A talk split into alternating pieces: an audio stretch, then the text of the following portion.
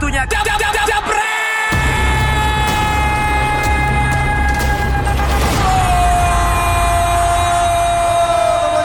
Indonesia alias DPI mampus kali ini. amat itu. Suara gede amat. Tolong, tolong, tolong, tolong. tolong. Kongres buat timnas Indonesia U23 yang berhasil menangkan laga keduanya melawan Singapura dengan skor 2 gol tanpa balas di Rizal Mantovani Stadium.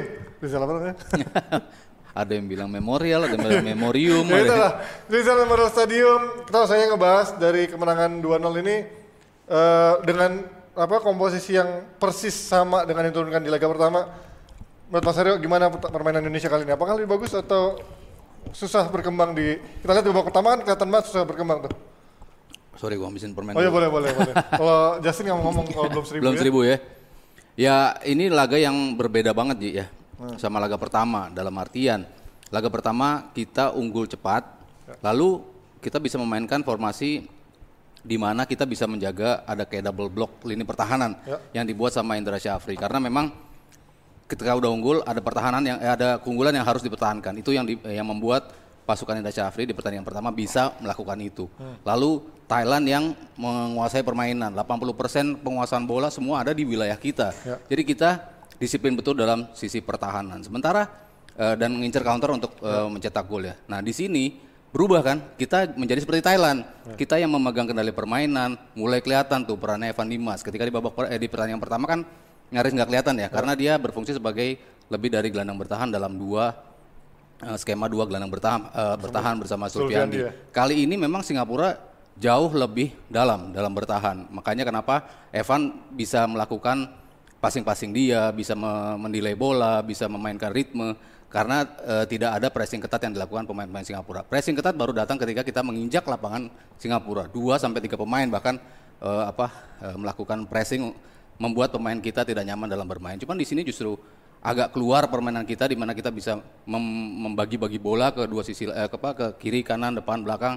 Cuman memang kalau saya lihat kritikannya mungkin tidak tidak cepat gitu ya. iya, iya. Aliran bolanya itu tidak cepat. Jadi pemain Singapura keburu datang, keburu keputus, berapa kali keputus. Mungkin itu yang saya lihat sisi negatif dari dari permainan. Walaupun kita menang, kita dapat lagi tiga poin yang kita bilang tidak akan semudah itu. Walaupun Singapura main kosong-kosong di pertandingan pertama, cuman namanya di ASEAN kan kita gak pernah bisa nebak ya eh, apa outcome dari sebuah pertandingan dan kita bisa menang 2-0, ya itu dia yang paling penting. Gimana coach? Main bagus nggak? Belum seribu. Ah kampret buruan.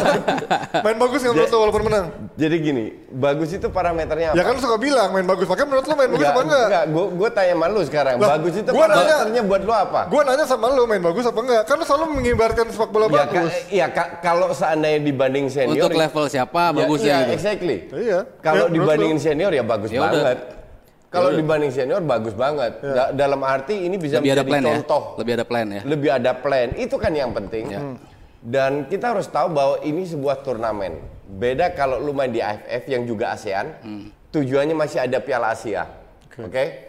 Pada saat lu main di AFF yang masih ada Asia, lu harus bermain bagus sebagai modal. Oke, untuk ke Asia. Tapi dalam sebuah turnamen kita tahu semua yang penting menang. Ya. Oke. Nah, sekarang ini levelnya kan bu- bukan Piala Dunia atau Piala Asia. Dalam arti kekuatan itu nggak jauh beda. Apalagi di U23, kekuatan nggak jauh bahwa kita mengalahkan Thailand. Kalau gue bilang bukan hal yang yang menakjubkan. Kalau di senior mungkin iya, tapi Di di, U23 U- masih. di, Tapi kalau di di- U23 enggak. Di U23 juga termasuk lah. Kita baru cuma menang sekali loh lawan Thailand di U23 dalam 14 tahun di SEA Games. Nah, itu lebih parah lagi. Iya. Da- dalam arti seharusnya kita bisa mengalahkan dan kita membuktikan bahwa kita bisa mengalahkan Thailand. Nah, kalau Aryo tadi mengatakan ada beberapa, jelas tim ini masih jauh dari sempurna. Itu jelas. Iya. Tapi lebih bagus daripada senior. Nah, ini kan masih ada waktu. Dan mereka akan bertemu dengan dua tim lagi yang kualitasnya masih di bawah lah.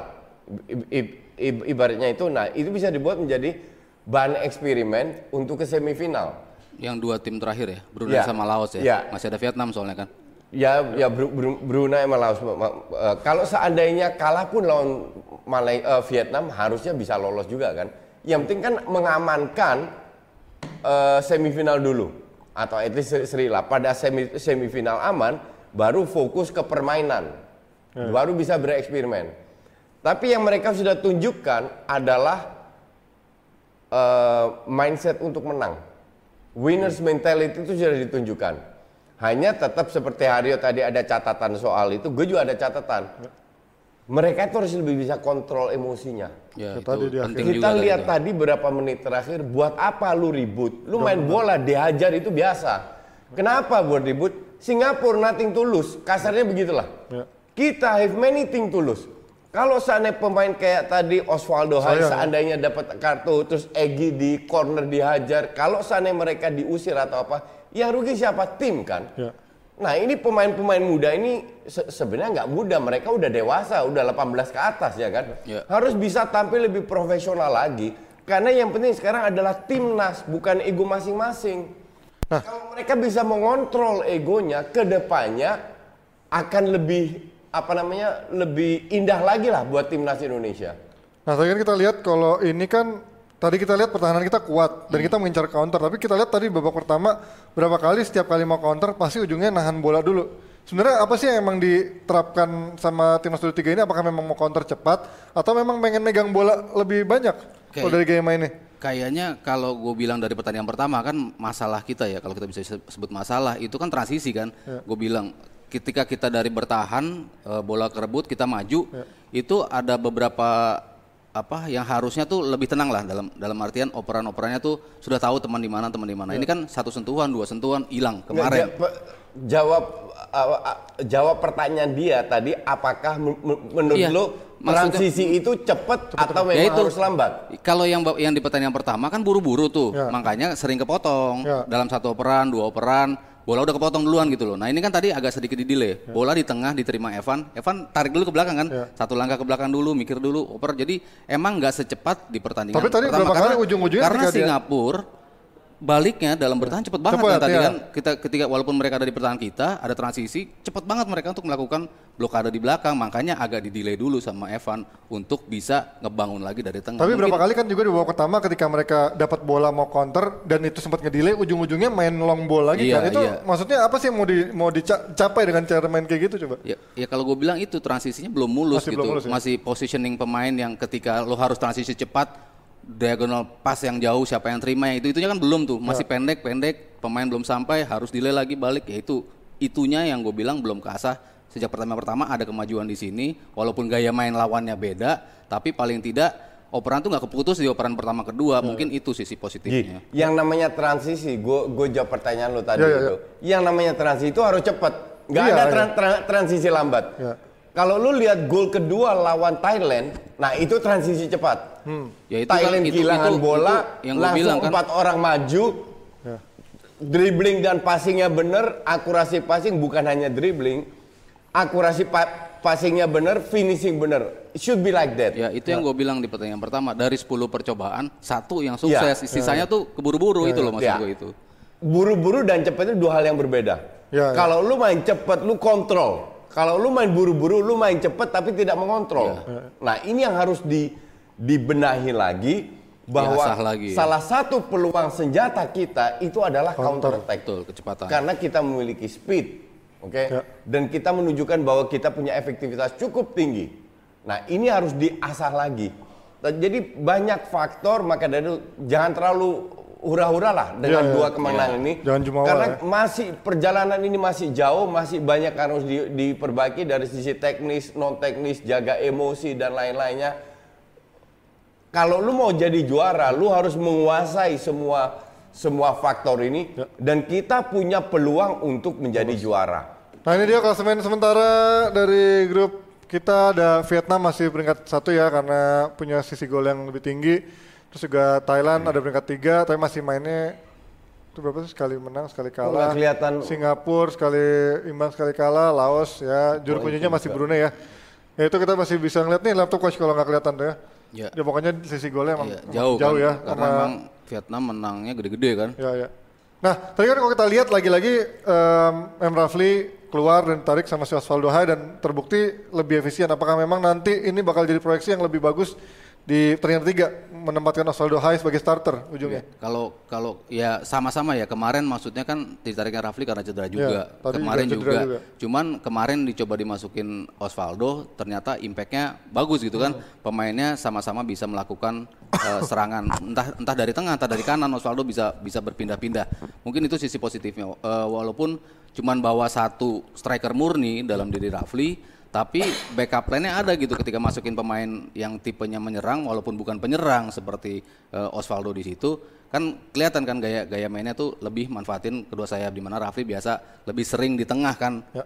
di depan sendirian. Ka- Ya, Kalau kalau gue bilang di Indonesia ini nggak cocok pakai real Striker, striker. striker. Satu Jadi striker. ya s- r- bukan satu striker, real Striker, striker, real striker. yang mengandalkan bola-bola atas. Kita itu tidak cocok, tapi kita tidak mau berubah. nggak punya juga kita. Iya, exactly. Di samping nggak punya dan kita nggak pernah mau berubah. Kalau kalau menurut gue, karena kita selalu melihat bermain dengan real striker. Itu udah nggak ada zamannya lah. Gue bilang Osvaldo Hai harus main setiap match Ya. karena dia sudah membuktikan sebagai sub dan dia cocok murni karena mobile. Nah itu lalu memanfaatkan kapasitas yang lu punya. Ya. Ya. Ya kita doakan aja Indonesia pertandingan selanjutnya jangan jumawa dulu dengan dua kemenangan ini masih banyak PR. Kita juga mendengar dari pandit online. Menurut kalian apa sih yang perlu dievaluasi lagi dari terlepas dari kemenangan Indonesia tadi 2-0 dan juga kemenangan sebelumnya lawan Thailand? Apalagi yang perlu dievaluasi untuk pertandingan berikutnya supaya kita jangan lengah dan juga ya, jumawa. Oke dari Indonesia sekarang kita pindah ke Liga Champions ya. Nah, kita pindah ke Liga Champions dulu. Tadi malam banyak pertandingan yang seru. Salah satunya adalah Chelsea lawan Valencia. Kita lihat em, peluangnya sangat banyak. Bahkan Valencia punya peluang juga lebih menang, eh, punya peluang untuk menang dengan penalti. Menurut kalian pertanding- pertandingan terbuka ini siapa yang lebih rugi akhirnya dengan skor ini? Chelsea kalau gue bilang.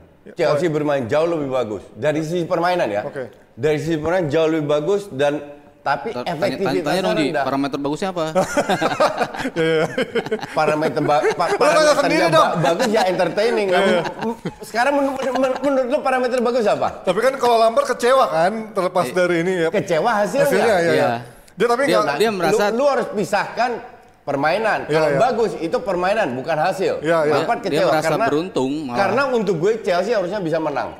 Kebetulan ya tapi this is Chelsea ya dalam arti eh, tim ini masih berkembang. Tim ini masih dipoles. Tim Hmm. ini masih akan banyak bikin kesalahan dan menuju ke sana. Di match pertama mereka ka- kalah 0-1 di kandang Chelsea karena ya itu baru awal-awal kan. Ya. Dan lawan Ajax pun dibuktikan lagi bahwa kelemahan Chelsea ini banyak banget. Tapi kemarin Chelsea itu layak menang. Sangat amat layak untuk menang. Setuju Mas Aryo. Padahal Valencia punya peluang juga nggak kalah banyak, Iya, ada iya. penalti Si- juga. Itu kalau dari sisi Si, si Leicester lagi bagus loh kemarin. Iya. Si kalau dilihat dari sisi Lampard kan Lampard bilang ini pertandingan yang menurut gua agak aneh. Aneh dalam artian bisa sebetulnya berakhir 5-5 6-6 saking terbukanya permainan, saking menyerangnya permainan sampai kadang-kadang lini pertahanannya tuh agak sedikit eh, tidak tidak diperhatikan lah dalam dalam tanda kutip. Makanya kenapa mereka akhirnya bisa kebobolan dengan bola yang harusnya itu tidak bisa menjadi gol ya. Bola dari samping, sudut sudut sempit, Ya, nggak ada siwas yang ya. nggak ada yang jaga gitu kan itu yang salah satu yang disesalkan oleh oleh Lampard Dan golnya bagus lah kalau bilang. iya tapi kan si Was juga bilang sendiri itu it doesn't meant to be a Go- shot Golnya Valencia. Iya Ya, Valencia. itu beruntung banget. Ya itu. makanya se- makanya itu kan yang yang di diituin sama si Lampard dan media Inggris pun akhirnya bilang bahwa kalau dalam sisi entertaining, dalam sisi sepak bola menyerang emang Chelsea bagus banget. Cuman kadang-kadang kan dibutuhkan bahkan hampir selalu dibutuhkan sebuah tim yang balance kan dari sisi bertahannya, dari sisi bertahannya juga. Ketika lo udah ketinggalan ketinggalan 4-2 bahkan sama sama Ajax, lo butuh sampai hilang dua pemain kan Ajax baru lo bisa nyamain. Butuh effort lebih kalau lo kebobolan banyak gitu kan. Nah, ini kemarin juga seperti itu. Mereka kebobolan yang harusnya mereka bisa mencetak gol lebih banyak dan keba- tidak kebobo- kebobolan gol lebih banyak. Maka dari itu gue bilang ini sebuah proses yang harus iya. dilewa- di, di, diikutin. Jadi lu nggak bisa expect Iya dalam bahwa dalam sebuah proses kan ada harus ada pembelajaran juga. oh ya pasti. Iya itu yang harusnya dipelajari oleh Kepa Chelsea. itu kebobolan dua kali lawan Ajax dan kemarin. Artinya apa? Kepa ini gue, bilang terlalu kecil buat kiper. Iya, buat kan orang kiper, banyak banyak yang itu risknya lemah gitu. Apa antisipasinya tuh bolanya Ya tuh itu tidak gue nggak tahu. Cuman ka- kalau gue bilang kiper kayak kayak eh, Pickford, Kepa itu terlalu kecil untuk top sepak bola dunia. Mereka bagus. bahkan termasuk salah satu yang yang terbaik lah.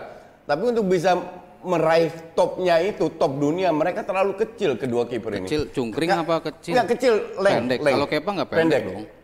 Dibanding De Gea sama Courtois ya jauh lah. Oh ya ada Courtois emang gila tuh Ya orang. exactly. Dibanding Nggak kalau ki- Pickford kan kiper yang pendek. tinggi itu kan Pickford kan pendek. nggak pendek-pendek amat. ta- ta- tapi untuk gue ya Hobbit. Debatnya Pendek lo bilang anjir. Hobbit kan. Kalau kalau kalau kiper yang bagus kalau kita melihat yang top dunia kiper kayak Van der Sar, kayak De Gea, Courtois itu kan pos posturnya tinggi-tinggi semua. Jadi bola kayak gitu bisa diantisipasi. Iya. Ini kedua kali Kepa dapat bola kayak itu bukan karena risk atau apa, karena memang dia terlalu pendek. Ya, kayak oh, Jorge Campos kan pendek banget tapi bagus juga kan. Penempatannya ya. Jorge Campos itu nggak masuk top dunia, Haryo. ya maksudnya pendek tapi kan Hobi juga. tet- Tapi tetap dia bisa. dia bagus, legend tapi nggak top. Ya di Ke ya untuk Kepa untuk juga bagus, Pickford juga bagus, tapi nggak top. Untuk- Termasuk Jorge Campos. Iya. Nah. Ya kalau ini kan Kepa dibilangnya tuh karena cungkring gitu loh. Lebih kadang-kadang duel duel tuh kalah terus lalu Ya apa? kalau bola ke atas bola ke atas juga dua kan nggak ada juga hubungannya sama an- cungkring. antisipasinya juga kadang-kadang yang Ya di, kan yang di itu maksud kan. gua nggak ada hubungannya sama cungkring. Iya, gue bilang cungkring itu dalam berduel dia tuh sering kalah. Lalu yang yang di, di bukan diprotes apa dikritik juga itu gue bilang tadi risknya dibilang lemah gitu dalam antisipasi tuh harusnya biasa pemain kiper lain tuh bola tuh bisa kehenti Powernya tapi di, kuat di ya dia dia. tuh bola tuh masuk. Nah, itu yang kayak gitu-gitu. Mungkin yang- kayak dulu Gea kan awalnya dianggap. ceking, maka disuruh belajar apa nambahin ototnya gainnya lebih Iya, banyak kan iya. akhirnya. Tapi di Gea udah tinggi. Iya, iya, nah iya. itu plus poinnya. Oke, nah kalau tadi ngomongin Chelsea Valencia yang berakhir seri, sekarang persaingan di grup ini menurut kalian siapa yang kira-kira bah- harusnya lolos dengan dua Ka- posisi? Kalau dari sisi permainan jelas Ajax sama Chelsea. Tapi ya Tapi dengan ininya, sem- semoga tidak drama kartu merah whatever yang terjadi. Kemarin itu Mas Rawi hampir kena merah lagi. Manusia tolol tuh bener. dengan fixture terakhir gimana mas? Gimana menurut lo? Dengan Iya, terakhir si pertandingan terakhir. Valencia kan bertandang ke Ajax ya. Iya. Iya, itu ya agak berat juga sih untuk main di Ajax. Cuman kan eh, Mas kan jagonya apa, tuh kandang, si tandang doang bukan kandang. Chelsea kan buktiin kan bisa lawan Lille ya. Di, enggak di Ajax. Oh enggak, si Chelsea maksudnya lebih lebih ringan lah ya lawan Lille ya. Iya, maksudnya tetap bisa bisa, Ya, aja ka- dikalahkan kalau- gitu. kalau bisa Cuman- ya pasti bisa. Iya, cuman dari sisi dari sisi kans ya lebih besar Ajax dan Chelsea ketemu Lille jadi lebih besar di sisi Chelsea. dan Chelsea Ajax. Ajax. Lo yakin? Da- dari Ajax- awal gue udah Ajax bilang nggak akan Chelsea kesandung sama Ajax. Valencia. Kenapa? Ajax nggak mungkin kesandung sama Valencia. Seri lolos kok. Serius. Oke, kita sebelum pindah ke pertandingan selanjutnya, gue bacain komen dulu dari eh, dari dari Trafalgar Waterloo. Gue bet Liverpool 5 juta gara-gara Justin gue kalah. Nih, oh. Lo Biar kemarin, mampus. lo soalnya kemarin Justin, lo gak ada tayangannya kemarin, A- ada yang bikin. ada yang ngirim nggak? Dia aduh gua jual rumah nih ada nggak? Iya, nih dia lagi, oh iya nih, gue bet, nih pokoknya Trafalgar Waterloo 5 juta angus gara-gara Justin kemarin bilang pasang semua Liverpool menang apartemen lo ngikutin Tahu, dropan tahu lu belajar apa? Artinya lu jangan sekali lu berjudi. emang paling bisa oke nah sekarang kalau ngomongin eh sekarang kalau kita ngomongin dari sisi Liverpool juga lawan Napoli apa sih yang salah ketika mereka menghadapi Napoli selalu se- seolah menghadapi kayak anti anti teorinya em, gaya mainnya mereka sendiri siapa yang mau jawab duluan Justin coba. Enggak, gua gua mau jawab seandainya dia menang 5 juta, gua dapat apa? apa kan? Makasih ya. biar mampus. Siapa suruh judi? Apa apa tadi pertanyaan lo? Liverpool lagi Kenapa layak Nap- susah lawan Napoli? Iya, kenapa susah lagi lawan Enggak, Napoli? enggak. Liverpool, bukan Liverpool aja. Semua tim akan kesulitan lawan parkir bis. Oke. Oke. Ball possession 71,8 banding 38,2. Tapi yang sebelumnya kan di pressing kan, 28,2. mainnya nggak nggak parkir bis kan. Apa? Lo main statistik doang, kamu Enggak, lu enggak. Eh, bukan gua itu. Gary Cardus goblok. denger lo Ger ngomongin. Gue denger itu. Terus ya gimana? Len, Len, coba anak buah lu tolong cuci otaknya dicuci diajarin biar pinteran dikit. Tambari tambah tolol. Kebanyakan kardus di sini. Eh, terus apa tadi belum selesai ngomongnya? Enggak, kalau lu main lawan tim yang bertahan Ya. dengan ball position kayak begitu, selalu sulit. Sekarang gue tanya, kebetulan kemarin ini gue bencinya sama orang-orang goblok, netizen goblok dan wa- wartawan ya banyak wartawan yang tolol juga, Eh. terutama yang di Inggris. Tahu kalau kalau sta- statementnya apa? Ya Napoli hebat main bertahan bisa menahan serangan eh, Liverpool Ya. bla bla fuck you lah. Liverpool itu puluhan kali ketemu tim bertahan dan sering kali mereka menang. Ya. Kebetulan sekali dan kebetulan Champions League mereka seri. Tapi kan sebelumnya juga Nggak bisa kalah, menang. iya. Ya. Oh, betul. Ya. Kebetulan aja. Buktinya Napoli tahun lalu nggak lolos grup juga kan? Ya. Tapi kan tahun lalu ngalahin Sama Liverpool. Arsenal aja kalah. Tapi ngalahin Liverpool Iya juga kan betul, tahun lalu. true. Bukan berarti du- baru dua match loh.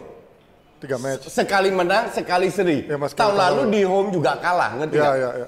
Seolah-olah sekarang, oh Napoli hebat, bertahannya hebat, bla bla bla bla. Kardus banget loh.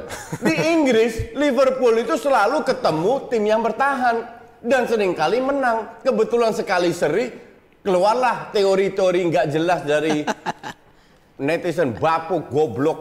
Ya, tapi kalau menurut lu gimana? Karena emang emang emang harusnya melawan Kalau- Liverpool di Anfield ya memang iya harus begitu betul, kan? karena Liverpool di Anfield kan gila gitu kan. Eh, Tapi ya, mereka dalam- manusia juga dan nggak ada Jorginho, come on. Iya, tapi kan di musim ini nggak ada yang bisa ngalahin Ya mereka betul. kan. Itu suatu dan ini nggak kalah juga kan? Tapi Ya yang iya. pertama kalah- yang pertama kan. Yang pertama kalah. Maksudnya tapi kalau gue lihat secara overall Liverpool di musim ini emang lebih menurun Ji dibandingkan Ya. musim kemarin gitu. Walau, walaupun mimpin klasmen dengan jauh, Dari tapi sisi permainan menurun, dari pertandingan iya. Betul. itu tidak menunjukkan dominasi mereka gitu loh. Terutama dari defense.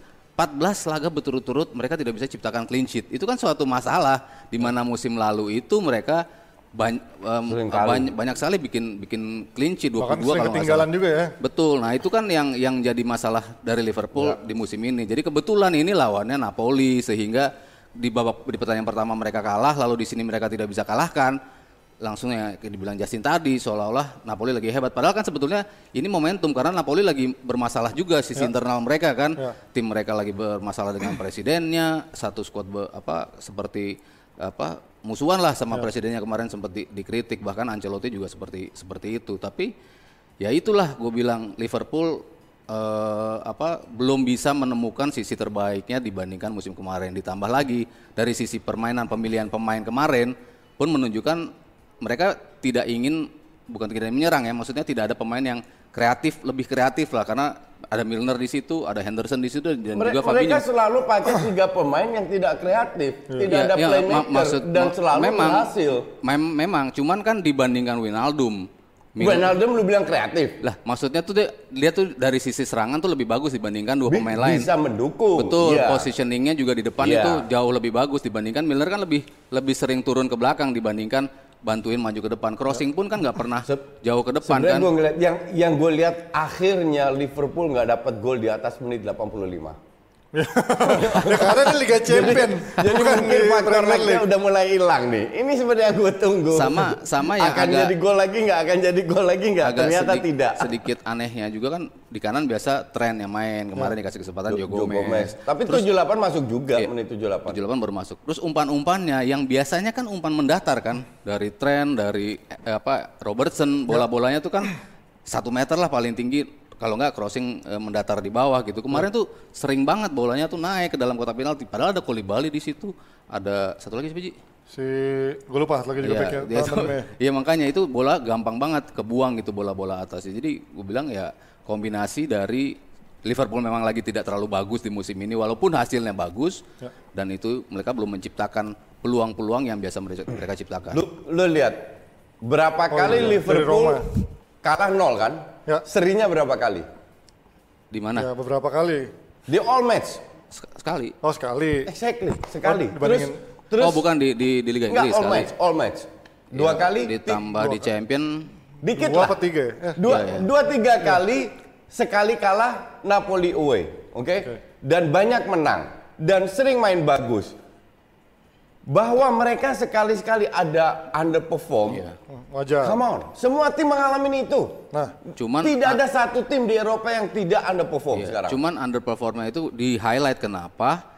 Karena mungkin nggak lolos juga Nah, nih. ini- ada ada Ini kemungkinan enggak, mereka bukan. karena fans kardus, wartawan kardus merasa kalau namanya sekali menang-menang bagus harus begitu naik terus. Dikira sepak bola itu matematika. That's the whole point. Padahal Maksudnya- naik turun naik turun itu wajar. Iya, ya itulah kalau Iya kan? kalau poin gue sih ini kenapa menjadi berita yang lebih itu karena juara bertahan bisa nggak lolos nih ke Ya, ya. babak kedua. Ini kan yang Siapa bilang lolos yakin gue. maksud gua ada kans nggak lolos Iya, gitu iya. loh, bukan di match lima mereka udah ada lolos. kan semua orang. Apal- apalagi kan fokusnya emang dia Premier League karena apalagi kan ntar Desember jadwalnya padat. Iya. Dengan dia nggak akhirnya Enggak, sekarang. Ji. Itu juga bullshit kalau gue bilang fokusnya Premier League. Kalau dia tidak fokus ke Champions League juga, yang main lapis kedua. Ya. Yang dimainkan Bukan, kan tim, bukan. tim utama. Bukan, Jadi nggak- ini pun juga Bukan penting sebenarnya, targetnya tapi kan dia. impian publik Liverpool sekarang lebih mengarah ke Premier League dibandingkan Champions League. Bahkan Valen dan fans-fans pun pada bilang kita Oh lebih milih iya, trofi fans itu ya, kan. tapi bukan berarti Iya, gini. Kalau fansnya merasa menginginkan itu, fine fine Iya, aja, itu itu hak mereka. Iya. Tapi manajemen kan nggak harus ikutin fans. Iya iya, tapi kan sekarang ketika dia seri sama Napoli ada yang harus dibayar juga kan mahal ketika dia harus bertanding lawan Salzburg lagi. Artinya di Desember nanti jadwal padat dia harus fokusnya dua pertandingan, Iya. dua kompetisi. Iya kan? Kalau- kalau- Itu kan ka- harga yang harus dibayar mahal. La- la- lawan Salzburg di Desember ya? Iya. Desember, nah itu kan padat jadwalnya. Apalagi sekarang Fabinho cedera, dia masih harus fokus di Premier League. Ini apakah apa lumayan memberatkan Liverpool nantinya? Iya, pasti ada tekanan gitu kan. Ya apalagi Fabinho kan jadi sosok sentral sekarang kan. Eh, tidak hanya bagus dalam bertahan, tapi gimana dia bisa ngumpanin bola ke depan yang langsung dapat ke teman-temannya itu kan yang yang ya mungkin Henderson butuh berapa musim kan untuk mendapatkan itu. Cuman di Fabinho tuh dia bis- bisa langsung nyetel. Itu kan mungkin ya kehilangan terbesar Liverpool ketika mereka tidak bisa memainkan Fabinho. That's the risk. Kalau lu memang merasa diri lu hebat, punya tim bagus, lu harus punya kalau lu punya Backup. punya, punya backup yang bagus, Ya. at least lu punya strategi yang bisa diterapkan dengan penggantinya Fabio. Kemungkinan besar Henderson yang gantiin. Ya, Ntar, kayak kayak kayak- ntar Miklo mati. Atau Milner atau whoever lah. Ya, ya kemarin kan ya apa? Ya ya ya sih. jadi jadi enggak gue mau bilang Miklo mati. Nggak, Miklo mati, gue mau bilang itu. Sabar. Mati what can I do? Iya, makanya sabar. Nah, tapi Mas, kalau lo ngeliat sendiri dengan eh, pertandingan lawan Salzburg yang memang lagi mengundang kejutan dengan ada si Haaland dan beberapa pemain itu, menurut lo bakal ada drama di grup ini? Ya sebetulnya kan Liverpool kalau seri pun mereka Menang. udah udah lolos gitu kan. Eh, seri lolos lalu kalau mereka eh, kalah pun tapi kalahnya dengan skor jumlah 4-5 ya. 4-5 ke atas Di itu atas. mereka mereka unggul karena mereka kan kemarin menangnya 4-3 gitu. Oke. Mereka kalah 1-0, mereka nggak lolos. Mereka kalah 2-1, 3-2 itu mereka nggak Oh lolos. jadi ini antara eh, Salzburg atau atau Liverpool ya? Iya, dan Napoli kalau kalah Kan- juga bisa Kan lawan kayak nggak kalah gila lu. Ya, ini kan mas, nih, nih, ini kan masih tuh Liverpool dia- 10, Napoli Kayaknya itu baru satu 9, poin loh. Salzburg 7. Iya. Ya intinya Salzburg bisa lolos asal punya eh, jumlah golnya di atas 3 ya, 4 ke, 4 atau 5 ke atas ya. Iya, Enggak di, di, satu. di atas dua dua dua udah lolos menang head to head. Kan lawan Liverpool kalah satu satu gol. satu nol aja lolos karena mereka main di Liverpool kalahnya 4-3. Oh, gol iya. away-nya. Oh, Oke, oke, jadi oke. menang 1-0 aja berarti Iya, lolos. lah Salzburg 1-0 aja lolos. Nah, berarti gitu. berat dong kan kalau Ya ngomongin, makanya ya gue kan? bilang kenapa ini jadi heboh Gimana, Coach? karena kemungkinan itu ada Enggak, gitu loh. Dengan- bilang, Li- Liverpool is just too strong Iya, untuk iya. bisa When- kalah. When, it matters Se- mereka iya. bisa perform. Seri pun juga lolos kok. Ya, ya. Oke, kita dari itu pindah ke grupnya Barcelona. Grup apa tuh yang ada Inter juga menang kemarin lawan Dortmund. Eh, kita sebelum bahas Dortmundnya sendiri banyak yang memuji ini lagi-lagi cuman karena Messi-nya bersinar. Setuju nggak? Iya, setuju. setuju serius. Gue nonton itu Iya, iya, emang. iya. Dia cuman karena Gue Messi-nya nonton benar-benar. Barcelona, terus gue nonton Ajax Eh. di iPad gue. Iya. Jadi gue ah itu Messi itu emang anjing kemarin. Serius, Iya, itu, iya, itu, betul. itu kalau nggak ada Messi itu Barcelona, un- un- masih untung ada Frankie De Jong, Iya. masih ada serangan atau asis dari sisi lain lah, bukan dari Messi aja, tapi 80% itu Messi peng- pengaruh. Kalau nggak ada Messi selesai itu. Nah kita mau nunjukin rekor-rekornya Messi ada nggak grafis itu? Kan kita belum pamer grafis jebret tuh yang tadi. Tiga empat tim itu Ya, ya. jadi Messi punya beberapa rekor yang tercipta tadi malam. Golin ke Dortmund, Di 34 itu musuh ke gau- 34 34 tim ya, tim lawan ya ya rekornya. di Liga rekor Champions. Champion.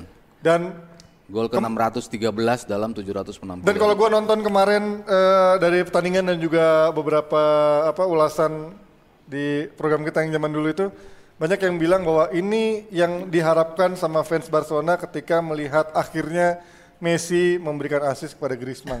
Iya, Apakah ini yang proyeksi memang ditunggu-tunggu ketika akhirnya Griezmann bisa klik dengan Suarez dan juga Messi sering kasih assist ke Griezmann. Kebetulan nggak jadi gol. Jadi fans terlalu lebay aja. Ber- Berarti berarti bukan asis kalau nggak jadi gol. Nggak ada yang nggak nggak ada yang masalah dicarikan masalah. Iya, kan Nggak sempat ada, ada- masalah antara Griezmann dan atau lu kali yang yang yang kompor-kompor bi- bikin masalah. nggak baca media sih orangnya. Iyalah. Ya iyalah. Media sampah ngapain gue baca? Ya namanya juga fans sepak bola kan baca media nggak dengerin lo ngomong doang pastinya kan. Nah, Justru buang media dengerin gue ngomong. siapa lo? Itu yang bener. Siapa lo orang Eropa nonton? Justin. Ya kagak ada kenal. Nggak penting. Yang penting gue tell the truth. Udah titik. Nggak ada sering salah. Nah kalau lo lihat Kan ini lu ngomong nggak disomasi, media ngomong disomasi gimana kalau salah. Ngelihat kemarin Griezmann sempat di pertandingan sebelumnya lawan Leganes bahkan dia kelihatan emosi karena diganti. Apakah ini memang yang tunggu-tunggu sama fans ketika dia akhirnya bisa ngeklik sama Suarez sama Paling Messi? paling tidak kan omongan De Jong kan dibilang tim ini masih berevolusi walaupun sudah ke pertandingan kesekian gitu. Kompo- komposisi masih diubah-ubah terus, belum dapat komposisi paten siapa yang layak. Cuman di partai-partai yang penting ternyata pemain seperti Rakitic ternyata masih bisa gitu mem- Baru memberikan- dimainin kan? kan Ma- makanya makanya kan orang bilang kali starter. Rakitic Udah ra- habis. apa udah habis, ternyata enggak dia masih bisa memberikan perform di laga-laga krusial di mana pengalaman yang bisa lebih berbicara di situ pemain-pemain senior itu dibutuhkan gitu loh. Nah, De Jong kan melihat itu sebagai sebuah proses termasuk di lini depannya di mana udah berapa kali dicoba Griezmann, Messi, Suarez tapi kok kayaknya nggak nyetel-nyetel gitu ya, nggak klop-klop gitu. Nah, kalau gue lihat sih ini Kalau Suarez, Messi, Klopp. iya maksudnya bertiga ya Kemarin juga. Bet- ya. bertiga betul-betul yang akhirnya melibatkan Griezmann di situ gitu kan Griezmann eh apa Nggak, sering se- se- sebenarnya Griezmann terlibat itu kebetulan. Iya iya. Tap- tapi Dengerin- pasti larinya gue dulu, jangan dipotong, jangan ketawa dulu. Yang main kan Dembele. Ya. Iya kan? Iya, cedera. Dan Dembele kemarin main bagus, tapi si tolol itu cedera lagi. Tahu kenapa cedera? berarti dia bagus apa tolol bagus dan tolol. Bisa dong.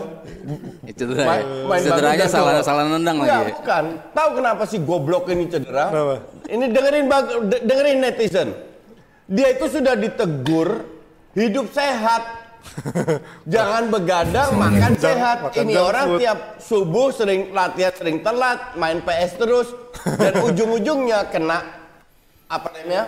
Rentan cedera. Oke. Dan terjadi kalau gue jadi manajemen Barca, kalau dia nggak mau mer- merubah polanya sebagai profesional, gue jual itu barang. Iya, Tiap terlepas kali cedera, tiap kali cedera. ya dan- terle- terlepas dari gaya hidup emang bawaan kan cederanya tuh sangat sering sekali itu terjadi. gaya hidup ngaruh dari, banget. dari zaman di Dortmund. Lu lihat Ronaldo sama Me- Messi kenapa jarang cedera? Memang mereka gaya hidupnya sangat pro- se- sehat banget gitu loh. Dan Dembele ini bener-bener udah ditegur loh. Udah Iya, berkali-kali berkali-kali. ditegur. Tetap aja nggak mau berubah gaya hidup dan cedera biar mampus. Akhirnya Kayak- Griezmann kayak- masuk Kayak lah. Tony Adams dong mabok mulu, main mulu tuh. Itu beda zamannya. Zaman, ya. tapi zaman lu, zaman lu nggak ngaruh yang rokok, mabuk masih Iya. bisa Gak main jago. ya? rokok. Oh, iya. Nah, tapi kalau ngeliat gaya mainnya Dortmund sendiri kemarin, mereka malah mendek- malah melakukan pendekatan yang biasanya mainnya nyerang, kemarin mainnya justru bertahan. Apakah Nggak memang bertahan bertahan Nggak amat. bertahan. Mereka Iya, iya, tidak tapi kan- diberi kesempatan untuk pegang bola. That's different. defense-nya hancur kan sebenarnya? Enggak, mereka? enggak juga. Lu kalau ngelihat gol-golnya, kombinasi itu nggak bisa di defense. Lawan siapa pun itu sulit di defense. Mau itu namanya Van Dijk di situ tetap tetap kobo-kobo. Yang golnya Messi kan blunder tapi kan sebenarnya kerebut dari Iya. si De Jongnya kan. Iya. Itu kan berarti Oke, mereka nge-build up dari belakangnya gol- berantakan. Golnya Suarez atau kok Griezmann, it's, it's counter. just too good ngerti nggak? Gol-gol ke gol, gol, gol kayak gitu dan ah, siapa pun defense-nya itu sangat sulit untuk untuk di diantisipasi gitu loh. Nah, kalau ngomongin soal Barcelona sendiri dengan kemarin Valverde udah dipastikan nggak akan out musim ini. Proyeksinya Siapa bilang nggak pasti? kan nah, nggak ada nggak pasti. Manajemennya bilang orang Alah, si- itu menurut media aja. orang ada wawancara media apa? Dia, dia ngomong di media presidennya bukan asal ngomong. Menurut kalian apakah Valverde em, ini orang nggak percaya media tapi baca media Nggak. ujung-ujung buat belajar Gue gue baca media Belanda lebih dipercaya. kan baca media Belanda juga. Proyeksinya Valverde sendiri apa sih yang salah? Apakah tadi gue kemarin gue baca headline-nya bahwa sampai sekarang dia nggak bisa menemukan formula terbaik dari Barcelona. Kalau menurut kalian emang, ya emang harusnya formula udah Barcelona itu apa yang berkali-kali gue bilang pelatih katro lebih baik jadi guru olahraga lebih cocok. Enggak, dari penempatan pemain sendiri deh. Iya, komposisi kan nggak pernah karena memang dicoba kan kalau ini Justin kan tidak- misalkan buang Busquets ganti dengan De Jong, Vidal dan ini kan pernah dicoba sempat kalah dicoba kan. Iya. juga gitu kan De Jong di posisi yang waktu itu Dia lo itu bilang nggak tahu apa yang harus dilakukan. enggak lo bilang Pokoknya, kan waktu itu wah. harusnya mainin De Jong, Vidal, Arthur lo bilang gitu kan. Iya. Dia main di laga itu bareng. Salah. Jelek Bukan, juga. bukan, enggak, enggak, enggak, enggak, enggak, enggak. Ya di sana tetap Busquets Enggak, anjir. fitnah, enggak. Lah, lu ngomong Ah, gitu. kalau lu ngomong Bentar, gitu. Bentar, dengerin dulu. Kasih gue kesempatan ngomong dulu. ya tapi bukan Gua gua bilang, ngarang. enggak. Dengerin dulu, lu, lu paling suka melintir. Iya, Dengerin kok melintir. Ulang, kok putar ulang enggak, ntar ya. Enggak, eh gue boleh ngejelasin enggak? Iya, boleh. Ya udah diem dulu kalian berdua. gue bilang salah satu opsi Di Jong itu bisa jadi DM. Ya. Dan kalau lu bilang pada saat Di Jong jadi DM main jelek, lu nggak ngerti bola. Mungkin ada jeleknya, tapi ada bagusnya juga. Kalau Di Jong bermain sebagai DM, at least Barca punya DM yang bisa lebih mobile. Ngerti nggak? Ya. Jadi kalau lu bilang mereka dimainin jelek, bullshit juga apa yang lu bilang. Mungkin ada satu match jelek, tapi kan lu nggak bisa menilai tiga poin dari satu match. Kedua, Rakitic pun bisa jadi DM. Ya. Ngerti nggak? Iya. Nah, yang dilakukan oleh Valverde sekarang, kalau nggak jalan, oh ya, Rakitic belum main, mainin Rakitic. Vidal belum main, mainin Vidal. Dia nggak tahu apa yang harus dia lakukan. Harus ada- That is the whole point. Ya tadi kan lu bilang De Jong bisa jadi DMF. Terus lu bisa menilai DM, dia jago jadi DMF bersama Arthur Karena dan gue udah puluhan kali lihat lihat lihat lihat dia main. Ya tapi Di- kan belum sama Arthur enggak. sama itu Di- kan. di Barcelona. Sekarang ka- kalau lu gini, kalau lu sebagai DM, Hmm. tugas lu itu bukan membuat dua center mid, midfielder itu main bagus. Hmm. Tugas lu sebagai DM adalah menahan serangan. Ya. Bahwa lu passing ke dia iya. De Jong sebagai DM lebih maju ke depan. Kalau De Jong passing kasih umpan ke Arthur, Arthur bingung harus diapain itu dengan bola, terus salahin De Jong gitu. Nah, Woi, oh iya iya. Dengar nggak lu Dengar, apa? dengar, dengar. Ini ada Pak Bos Oh, mau geser. ngisi geser dulu. Lo sebelah sana sebelah sini. Ya, aku cuma mau naikin ke 3000, gue Oh, iya. datang Tiga- langsung 3000. Tiga ribu. Belum kelihatan, belum, kelihatan padahal. Nah, Ya kan? ya udah berarti menurut lo Iya, ya komposisi gue bilang komposisinya kan Persija dicoba, ulang tahun, dicoba menang tadi. Oh iya. Apa 91 ya? Ulang tahun 91. Iya, nggak ngerti itu dia kan baca media Belanda doang. iya betul. Iya, komposisinya masih diubah-ubah bahkan di posisi bek kanan, bek kiri pun juga diubah-ubah gitu kan. Hmm. Kemarin Firpo dikasih kesempatan, setelah berapa kali akhirnya bisa nunjukin kalau Enggak, kemarin bagus. cedera, Abah cedera. Iya, maksudnya kan berapa cedera, kali dia ma- ma- dicoba juga, itu. tapi sering-sering nggak bisa mainin pola Barcelona gitu loh Ya, lu umpan-umpannya. gimana mau mainin? Yang dia lakukan hanya menggantikan pemain. Strateginya Ya gitu-gitu itu, aja. that's the point kalau lo main di Barcelona, kalau lo dipasang, lo harus main bagus itu. Kalau lo nggak main bagus ya lo siap itu- diganti. Itu bukan di Barcelona. Lu di Persija main main jelek pun akan diganti. hati-hati kok. bukan Barcelona doang. Di Persija juga. Lah kan kalau kalau lo bilang, lihat dia butuh waktu, nggak ada waktu kalau di Barcelona. Di Siapa? Bar- Iya, gue juga tahu nggak ada butuh. Si- si- Yang yang bilang dia butuh waktu siapa? Bukan kalau kalau pemain-pemain di Barcelona belum bisa bagus, lo bilang Griezmann baru di musim Iya. pertama dia butuh waktu, nggak bisa. Dia di Barcelona butuh tuh waktu harus untuk langsung perform. Dia butuh waktu untuk adaptasi. Dia diberikan berapa kesempatan nggak perform diganti wajar. Cuman penggantinya aja bleek cedera mulu makanya dia sering masuk. Nah, Iya itu di kiri Firpo, di kanan juga antara Semedo Semedo. sama Sergio Roberto kan dicoba terus kan. Iya. Di- eh, akhirnya masih belum belakangan dapet- kayaknya balik lagi Sergio Roberto It lagi nih. doesn't matter siapa yang main. Masalah ini nggak ada strategi. Tapi kan ketika Semedo main sama Roberto main, gaya mainnya kan beda, Beda. Barcelona. nggak jauh beda beda beda tipis lah. Sergio sering maju untuk bisa bantu di Emang tengah. Semedo nggak Sem- pernah maju? Enggak, Semedo Maju juga. lari. Lu tapi pernah lurus. nonton Barca kalau tapi lurus bukan kalau- ter- kalau- bukan terlibat per- per- apa operan-operan pendek. Semedo jarang melakukan itu. Dia melakukan di flank. Iya. penetrasi ke depan. Kalau sama Sergi, Sergi operan-operan dulu gitu loh. Be- makanya satu pemain beda, permainannya beda. Makanya kan berubah-ubah terus Pak, yang gue bilang tadi. Mereka eh, Valverde belum menemukan sampai Nggak sekarang bakalan wala- nemukan walaupun juga, lama. nggak usah bilang belum. Dia udah berapa tahun nggak bakalan nemu juga. Padahal udah juara ya masalah. Oke, nah sekarang kalau ngomongin Barcelona udah pasti lolos, menurut kalian ketika di pertandingan terakhir lawan Inter, apakah dia akan menurunkan skuad pelapis atau tetap Nah, bakal main serius? Ini yang menjadi big question mark. Oke, Kalau gue bilang Barcelona memiliki kewajiban apa namanya untuk men- menurunkan tim utama. Ini kan tetap berdasarkan sportivitas. Ya. Tapi namanya pelat- pelatih katro nggak yakin juga gue. dengan kedalaman kan dia pasti nurunin Ansu Fati, Nah, siapa ya? nah, nah, itu bakal. exactly. Apalagi kan dia juga Itu di liga lagi terseok-seok kan. Gimana menurut Mas? Ya bisa aja. Ya Ya kalau bisa bisa. Inter Berarti diba- peluangnya diba- diba- semua juga bisa. Dibanding dibanding apa? Dibanding melihara Inter ya mendingan melihara Dortmund gitu. Anjir. Berarti dia akan tetap dengan skuad utama ya menurut lo juga? Ya bisa aja sih. Lu lu harus sportif dong. Ya kan nggak tahu Lah juga. bukan, Kalau kan gua ini kan gua ngomongin soal, tergantung ngomongin sisi kebugaran pemainnya juga ketika dia kedalamannya juga dia nggak terlalu bagus kan. Abis ini lawan Atletico Madrid kan Ya. berat juga laganya. Ada ada apa? Dan di di La Liga juga lagi ketat-ketatnya. Ya. Kan juga kalau kehilangan kehilangan poin karena di laga yang mereka sebetulnya sudah lolos, sudah jadi juara grup. Ya. Ngapain lagi gitu loh. Kan ada ada Nothing ada tulus kan juga kan mereka. Iya ada prioritas yang harus Kalau- ditentukan oleh pelatih. Ini Novaldi nih, Justin beropininya kebanyakan subjektif dan berdasarkan emosi, nggak berdasarkan Gak ada objektivitas. urusan, serah lu. Pokoknya kalau Coach Justin ngomongin Belanda, objek nggak objektif. Enggak, lu mau bilang gue objektif nggak pun nggak nggak ada masalah. Yang jelas IQ lu nggak nyampe. That's the point. Mending lu ngaca dulu, baru nyalain orang lain. Oke, lanjut. Dortmund atau Inter berarti? Kalau gue sih Dortmund.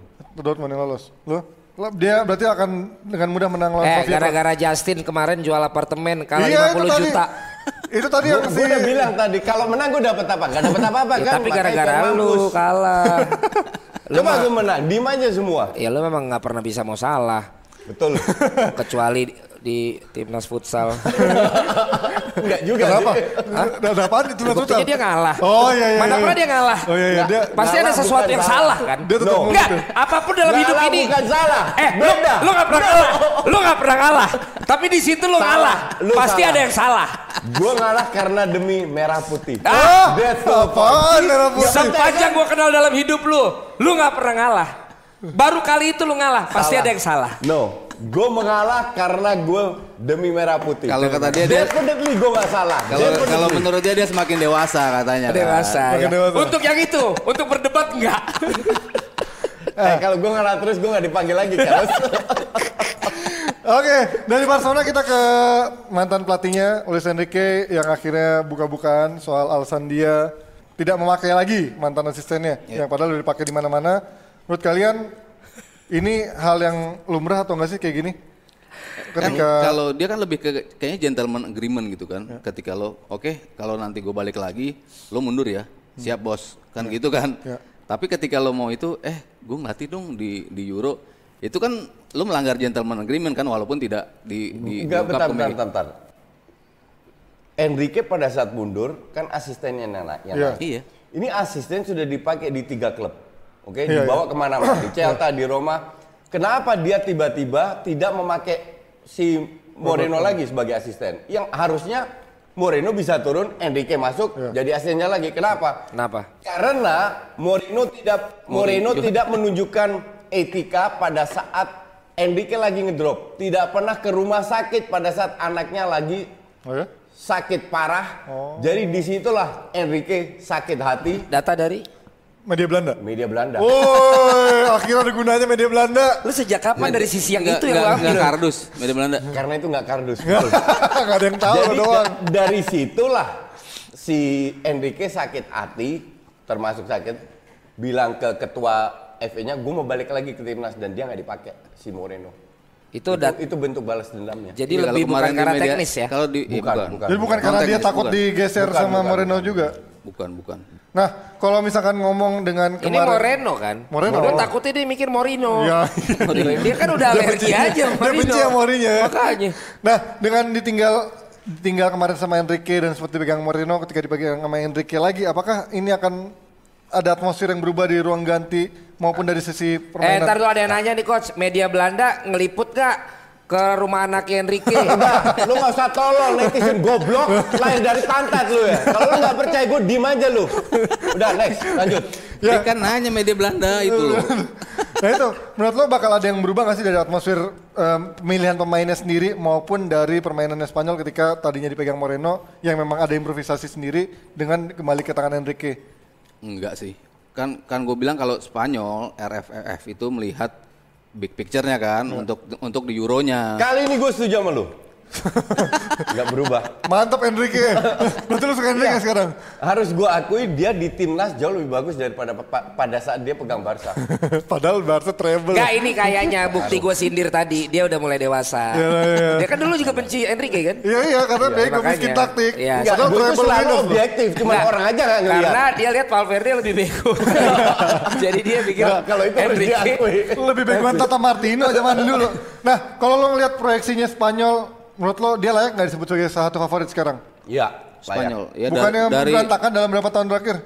Layak. ya dari dari Lo delapan dari kenapa? dari ya, la- layak karena bagus mainnya. dari delapan enggak dia menjadi favorit karena lainnya nggak ada yang favorit gitu menurut gue ya Ma- nggak ada yang nonjol banget Nggak, gitu jadi jadi rata nih Biarlah Itali menang terus. Ya. Iya. gol favorit. Spanyol favorit. Prancis main bagus. Belgia. Belanda Golden favorit juga, Generation bagus.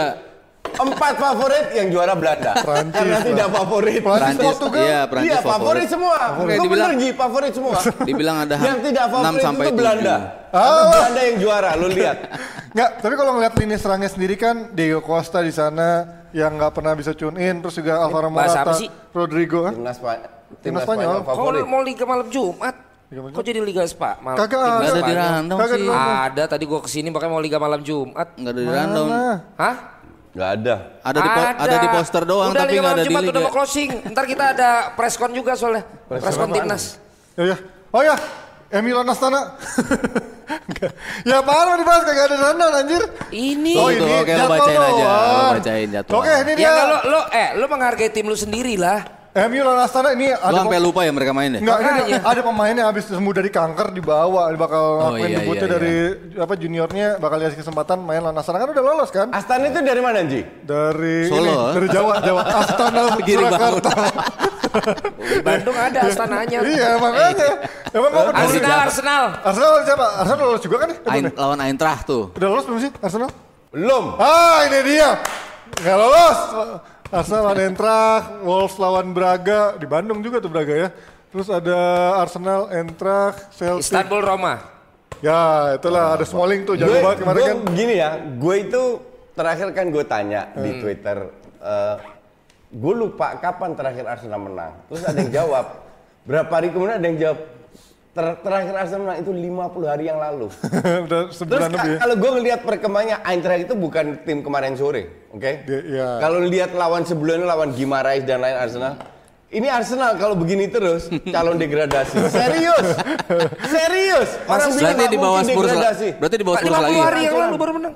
Iya, Udah terakhir. selama itu. Iya, kan ada jeda internasional dua minggu juga kan kemarin. Iya. Berarti di bawah MU lah ya, ntar akhir musim ya. Kalau begini terus iya.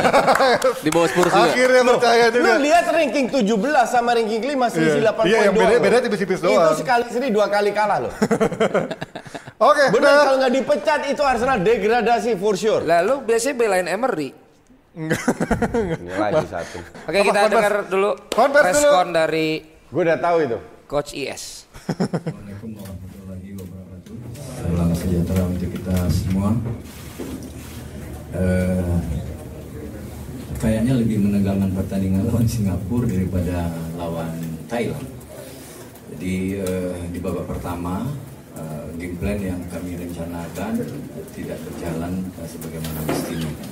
Tapi dengan eh, ada eh, antar babak kita melakukan evaluasi di kamar ganti dan melakukan beberapa pergantian baru di babak kedua eh, kita bisa melakukan eh, hal-hal yang membuat Singapura eh, kedodoran dan dua gol eh, terjadi karena memang eh, kecepatan-kecepatan para pemain eh, dari kita yang eh, membuat kontribusi untuk kedua gol itu. Ya itu dia konvers dari Indra Syafri yang memang suara suara kecil banget. Ini masih ngomong di sini agak delay. Yang jelas dia ngomong tadi laga ini soalnya lebih mendeng- Eh, menegangkan. penonton lihat. Oh iya iya. iya. Iya, nggak usah lu Iya, terangin. nggak perlu Justru ya. kita bahas. Saya gimana? Apa bahasa? apa kita nggak denger Gue gak denger dia ngomong apa, cuma Ya udah, berarti kan skemanya works lagi ya. Iya, iya. Kita tutup DPI Kita malam bakal ini. lawan apa abis ini? Oh, no, mas, jadwalnya ada nggak ada? Vietnam Sabtu, dulu ya? Sabtu. Media Belanda tapi namanya Oke Zone. Thank you udah nyaksikan DPI, kita jumpa Eh dia lagi. mau ke Singapura. Siapa? Si Justin. Oh, Singapura nonton apa? Mungkin dia mau marah-marah dulu sebelum Nonton YouTube. sebelum Liga Inggris. Tahu nggak lu YouTube siapa? Lu kalau nggak tahu barbar budaya lu udah minum baygon aja lu semua kalau nggak tahu YouTube. Sama kayak Gary tuh, YouTube aja nggak tahu najis milenial lu. Barbar, Oke. Oke. barbar budaya tuh apa sih? Jumpa lagi di DPI besok malam jam Dia 9. dia nontonnya yang lebih murah. Apa itu? Dia udah nonton di Australia. Oh, iya. Ketahuan beda kelas kan? Oh iya dong. Beda sosialitas sama Harus yang dong. ini yang Bukan, emang dia, dia ngomongnya doang banyak. Harus beda kelas. Cuman gue liburannya ke Amerika itu. beda. iya, cuman gak nonton timnya ke Disneyland. Hai pemirsa, inilah dia